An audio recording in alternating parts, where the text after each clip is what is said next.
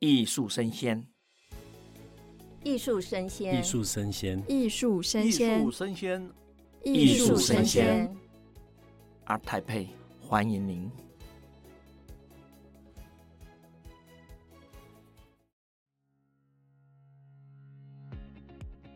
大家好，欢迎收听艺术生鲜 ART TAIPEI Live Talk，我是主持人浩尔。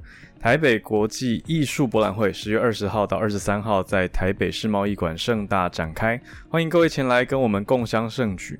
现在我们这个时段是 MIT 艺术家的专场三哦，是文化部 Made in Taiwan 新人推荐特区。好，从二零零八年开始推动，到现在已经十六届了，每年选出八位或者八组国内优秀的年轻艺术家，在当年度的台北国际艺术博览会展出。历年选出的 MIT 新人艺术家都在 ART TAIPEI 艺术博览会上面有优异的表现。那展览期间，不只受到国内外媒体跟收藏家高度的关注，也有国内外的画廊、美术馆跟艺文相关人士的青睐。MIT 新人特区规划展览期间经济画廊的媒合机制，也鼓励新人艺术家跟艺术产业接轨，进入艺术的市场。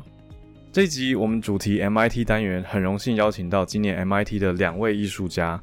张华跟陈凯仁一起来跟我们聊一下这次的主题——记忆里的结晶，是张华的主题；还有表皮层的预言是凯仁的主题。好，两位的作品我昨天特别过去看了一下，真的都非常各自有特色，所以把两位放在同一个场次呢，我也对我是主持人的挑战。不过我觉得就平衡一下，两位我们个别有不同的探讨议题来跟大家聊聊。那我们先从张华开始啊。张华这次创作的自述，你说到说流动于景致之中的记忆与万物恒动之理，把记忆中的风景比拟成数亿年压缩而成的结晶矿物，一层一层流动。有机的包裹着来自不同时空的景色，可不可以跟我们谈一下你创作核心理念里面，你对于人的记忆还有你理解的宇宙时空之间是什么样的关联？因为从你的作品很容易会看到一种，我觉得类似矿物结晶的纹理，那刚好也跟你的字数有吻合的地方。可是我们想听你多解释一下，说明一下你的人生观甚至宇宙观。Hello，大家好，我是张华。那谢谢主持人。关于这个想法，我认为宇宙万物最初的样态是一个整体，你和我其实没有分别。那历经数亿万年甚至更久，在一个极小小的几率之下，经过很多的爆炸、闪电，然后才最终产生一个最原初的生命组合。那不知道又过了多久，才慢慢形成最刚开始的生命。那这个整体就是宇宙万物这个整体。我认为它持续到现在都还在进化，嗯，对，就包含我们。那这也就是我认为宇宙恒动不断在进化的一个想法。那如果从这个想法去推导的话，我们人和宇宙其实关联性非常非常的深，嗯，每一个生命其实就好比一个宇宙的历史。那我相信在我们的身上一定有一个区块，嗯，是能够窥探宇宙的这段历史，那我认为记忆或许就是一个去窥探这个宇宙未知的这个领域的一个入口。嗯，所以我自己个人认为，我们和宇宙啊，还有这一切的这种状态是很密切的。哇，很有趣！你的观点当中，记忆是我们跟宇宙连接的其中一种媒介跟方式。对，那我觉得我们可以说，矿物也是地球、大自然、土地的一种记忆？没错。我觉得回到一个最原初的状态，就是其实我们跟这些景物是其实没有区别，对，只是最后的最后，我们各自用自己的生活方式，然后形成各种样态，存在在这个世界上。嗯，这也就是很微妙、很微妙，就是一个联系在。对，哇，大家如果用听的觉得不过瘾的话，一定要来艺博会现场看看张华的作品啊。他的作品真的跟他刚论述的东西是，我觉得相互辉映的。对对，那我们来平衡一下，听听看不同的艺术家、不同的创作理念跟完全不同的想法。我们等一下再回到张华，现在要跟凯仁聊聊。凯仁的创作，大家第一眼就会想到幽默，或觉得哎、欸，这是什么东西？我我讲很实在的。那我们帮你定了一个题目是表皮层。好，那你绘画里面的场景也是设定在所谓的表皮层，因为我们会看到很多皮肉的颜色跟颜色的这些东西。那它可以说是扭转了一般人观看人事物的方法。那凯仁可不可以跟我们聊一下，你为什么会做这个设定？大家好，我是陈凯仁。那表皮层是我的作品中一个很重要的一个象征。那当初有这个构想，其实是我早年在创作的时候，其实我就是以人体绘画为主，只是我那时候画人体绘画跟大家认知的也不太一样，就画的是有点像是那种大体老师，就是其实比现在更夸张。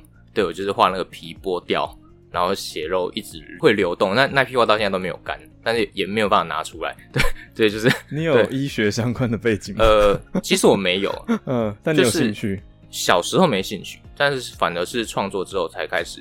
去涉猎这医学相关的一些知识，嗯，对对对，我以前在创作的时候，就是还曾经就是看着大体老师的书，然后再吃着排骨饭，对，就是一个很反骨的状态，蛮适合念相关领域的，对对对对对、嗯、对。然后后来它就是变成我创作一个很重要的元素。嗯、那到现在这一批的作品，就是把它变成是一个比较平面化的，然后比较甜一点的。看起来跟我以前的作品比啊，就是它其实比我之前作品甜非常的多。你的甜是说对一般人的理解度或接受度？对我自己来说，啊，你自己来说，对，对一般人来讲，可能其实我不太知道一般人。我知道大家第一时间看到我作品就是会笑，嗯、对，那其实那也是我最想要看到的一个状态，嗯、就是。第一时间是一个幽默的笑，然后再慢慢去关注它的内容，这样子，嗯、对，所以我就把它设定在表皮。那它其实是我用来隐喻一个社会的一个象征。那它其实也是来自一句成语，叫“人为刀俎，我为鱼肉”。嗯，对。然后就是从这一句话去推敲出来一个状态。然后，对，我就觉得蛮有趣的。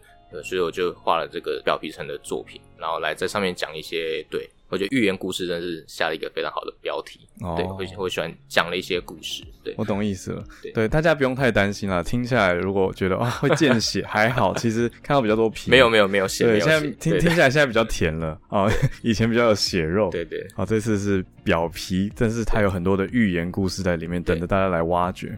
好，那我们再回到张华好了，张华这次的其中一个作品系列是远景，叫浮动景致的系列。它有结合你自己的经历，听说啊、有透过一扇窗靠海的窗，还有意式河流啊、造景跟室内风景、流动闪耀的海水、花棚这些景物，非常的丰富多元的元素啊，组在一起。那、我们的制作团队是认为说它是一个夏日记忆的切片。那这些风景画面都同时带着一些超现实的感觉，跟抽象融合的感觉。那问问看张华。你平常日常生活是怎么去收集这些碎片或者是灵感的？那你所谓的特别经验啊、哦，我们这边找到的是说你的作品被英国国王查尔斯国王收藏嘛，也借着这一次这一题的机会跟大家分享一下。好，我知道是两个其实不太一样的题目，是，但可以跟大家分享一下。好，我觉得就创作灵感的话，我自己认为创作的内容是离不开生活，那形式也离不开我们小小的习惯的累积。所以会有这样子的类似像夏日风景的这种呈现，当然也是刚好我是在夏天的时候一系列这样慢慢做下来的。嗯，所以或许描绘的景色都是比较偏向可能我们下次会看到的，比如说海啊、海水啊，然后窗帘、微风啊，蛮多蓝色的。对对对，就很多这种颜色去呈现这种夏日的景象。那我觉得回到一个最初的一个创作状态，就是为什么我会从这样的景色，尤其是特别是自然景物去发展。我自己认为是来自于我的居住环境。那从小住的地方刚好接近外双溪，嗯，然后周围又有芝山岩和阳明山，那所以刚好是一个哎、欸，好像自然环境包围的一个地区，嗯，所以出去比如说像运动啊，或者是反正只要出门。我几乎都可以看得到绿色的植物，嗯，所以我觉得自然而然这种景物，我自己会想要把它搬到我家里，嗯，就是有点像，比如说我会在窗台种一些绿色植物，然后我自己的收藏可能也会有一些水晶啊、矿物或者是那种石头，自然的元素，对对对，就是有点像我从那个户外截取很多的切片，然后把它放到我的家里。那我觉得在这种情况下，很多创作的元素。无意识的会从这些东西慢慢去，哎、欸，慢慢长出来，然后慢慢发展，然后把它放到我的作品里面，这样。嗯，然后其实如果大家来 K One 这次的 MIT 展区看的话，嗯、其实里面也有一些室内的风景。嗯，那刚好也是我觉得做一个对话吧。我觉得除了像室外的景色，我们人更多时间是跟室内这个空间相处，是，特别是家里家屋。或者是工作室，嗯，其实它也包含了很多我们应该会去面对到的风景，这样子，嗯，对，关于那个，对，这是第一个题目。对对对，关于第二题会蛮切对，关于这个经验，我是在二零一七年的时候，然后有通过一个哈维特国际苏格兰威士忌 SPEI 的一个奖学金赞助计划。嗯，那到了伦敦查尔斯国王艺术学院，就是修两年的 MA。那那所学院跟王室是很密切的，MA 就算艺术硕士，对，艺术硕士，嗯，很密切，而且再加上查尔斯国王他很喜欢艺术，他自己也，他当时是王子，对，他王子，嗯，他现在是国王，对，对对对，那他每一年都会去参观我们的作品，那在我那一届的时候，我刚好就是受邀去他们查尔斯国王的庄园展出相关系列作品，就是我们刚讲这个系列吗？对。哦，然后当然那个时候所描绘的主题是围绕台湾的风景啊。嗯、那因为因为我觉得出国你一定会思考一个就是身份认同的问题，我是谁？大家都会问你哦，Where from？对，我从哪里来？就开始思考，就是会去反思这些东西。那当然这就是文化冲击嘛，所以我就会特别关注我生活环境，就是哦我的家乡台湾，那有很多台湾的故事。嗯，那里面有一件作品是日月潭。那描绘的主题就是可能我小时候一些经验。那在跟他介绍的时候，我是分享了一段，就是我小时候，我不知道大家有没有这个经验，就是小朋友去哪里，世界都感觉很大，嗯，然后被父母带着走，很像在走迷宫这样，嗯、你根本不知道去哪。嗯，那我就把那个日月潭的景象画的很像迷宫。那分享这段经验之后，国王他是觉得让他想到他小时候和他家人。出游的这个经验哦，对，然后再加上又是台湾的特色嘛，嗯，因为去那所学校其实华人，然后还有台湾人很少很少。我看资料上你们一届的人数其实非常少，非常少，然后基本上都是世界各地来的人，是不是才十来位？十来位，对，嗯，对。那我算台湾算第二位去念的，嗯，对，所以其实不多。嗯，那。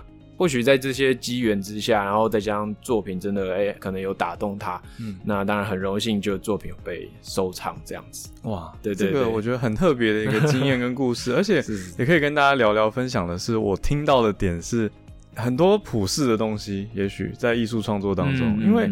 查尔斯王子不可能来过日月潭，对，不可能。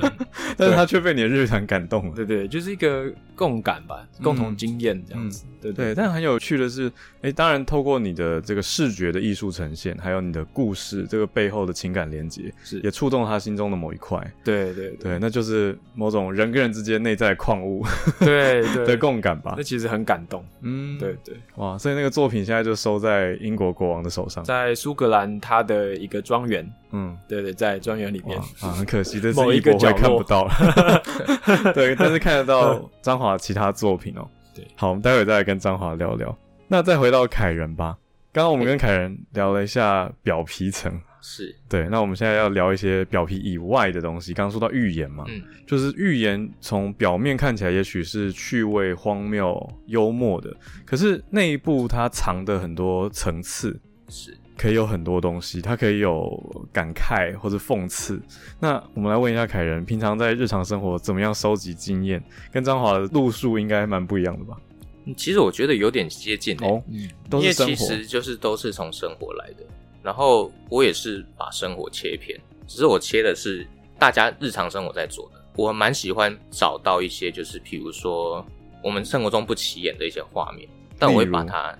例如像我这次 K 零五展出的一件作品叫衣服衫，嗯，那件作品它跟我之前的表皮层作品其实也是不太一样，嗯、因为我已经把它的表皮的真实皮层的概念抽掉，它其实也是个表面，只是它是衣服衫的表面，就是不会看到那么多皮肤色，对，看到是衣服的，完全没有，就是完全的物体，嗯、对。然后那件作品其实它就是切字来自我们有一个经验，就是当你每天可能下班啊，或是你来艺博会工作一周。之后，然后蓦然回首的时候，你会发现，哎，后面怎么多了一座山？可能不止一座。对，对，后面一座，然后洗衣机旁边又一座。嗯，对，就是这种，大家不会去在乎他的一个生活经验，可是我觉得这些经验，它却是紧密的贴着我们。嗯，对，那这东西其实也是蛮值得被大家去花一点心思去探讨，所以我就会把这些生活的经验切割出来，然后我还有其他社会观察，那我就去搜寻，哎，哪一些东西比较适合。它可以叠在一起，产生一个更荒谬或者是看起来无厘头的故事，但是它其实要讲的是一个很严肃的话题。像衣服衫其实也是，嗯、我我后面拼贴的是其实是在讨论地震这件事情，因为台湾是个地震国家。嗯、那如果有去看过一些，其实这几年也陆续有发现一些坍塌的状态啊。对对，然后你就会看到一些人其实被埋在瓦砾堆的状态，就会很像《我衣服山》里面，它很有趣，它只是就是人好像塞在软软的衣服里面，嗯，它感觉好像哎。很幽默，是趣味的，很对，趣味的，很甜，对，很、嗯、就是很趣味的，很幽默。但其实它后面是在讲，如果它今天物质转换变成一个岩石或是石块的话，那个画面就是非常的惊人的。嗯、对对，就所以我会去把这些我觉得我要传达的东西，然后去寻找各自不同的画面，然后去拼贴或者是重叠，去交织成一个新的一个寓言故事。我们可以说是生活经验加上你所关注的一些议题跟事情的整合体嘛？对，然后我的生活经验就是，其实我觉得是跟我同年代小，或是台湾应该都蛮像，就是我们看的，譬如说现在就是嗯听的 podcast，嗯，我我蛮常在创作的时候听嗯 podcast，那或者是 YT 嘛，或者是像小时候我们就是看动漫电视，对，或者是我蛮喜欢阅读。就会念了蛮多文言文，所以我作品中也出现很多成语啊，嗯，或是一些故事啊。像我之前还有画过字，就是那种《论语》的东西，对对对对。然后现在这次这次展出，对对。那我我这次在牙艺 H 二十二也有展览，那我这次也有推出一件新的作品，叫《八骏图》，嗯，就是用八只马的故事，对，那就是马的故事，对，然后就是有文字的趣味，对对，然后是八个马的成语。就是有四个是古时候我们常用的成语，然后有四个是我们现代人会用的，会提到马的谐音，例如像是马杀鸡啊，嗯，或者是马后炮啊等等。然后以前古代成语就是像什么龙马精神啊，嗯，等等等之类的。对，车水马龙，车水马，哎、欸，车水马这是没有，哦、这是没有。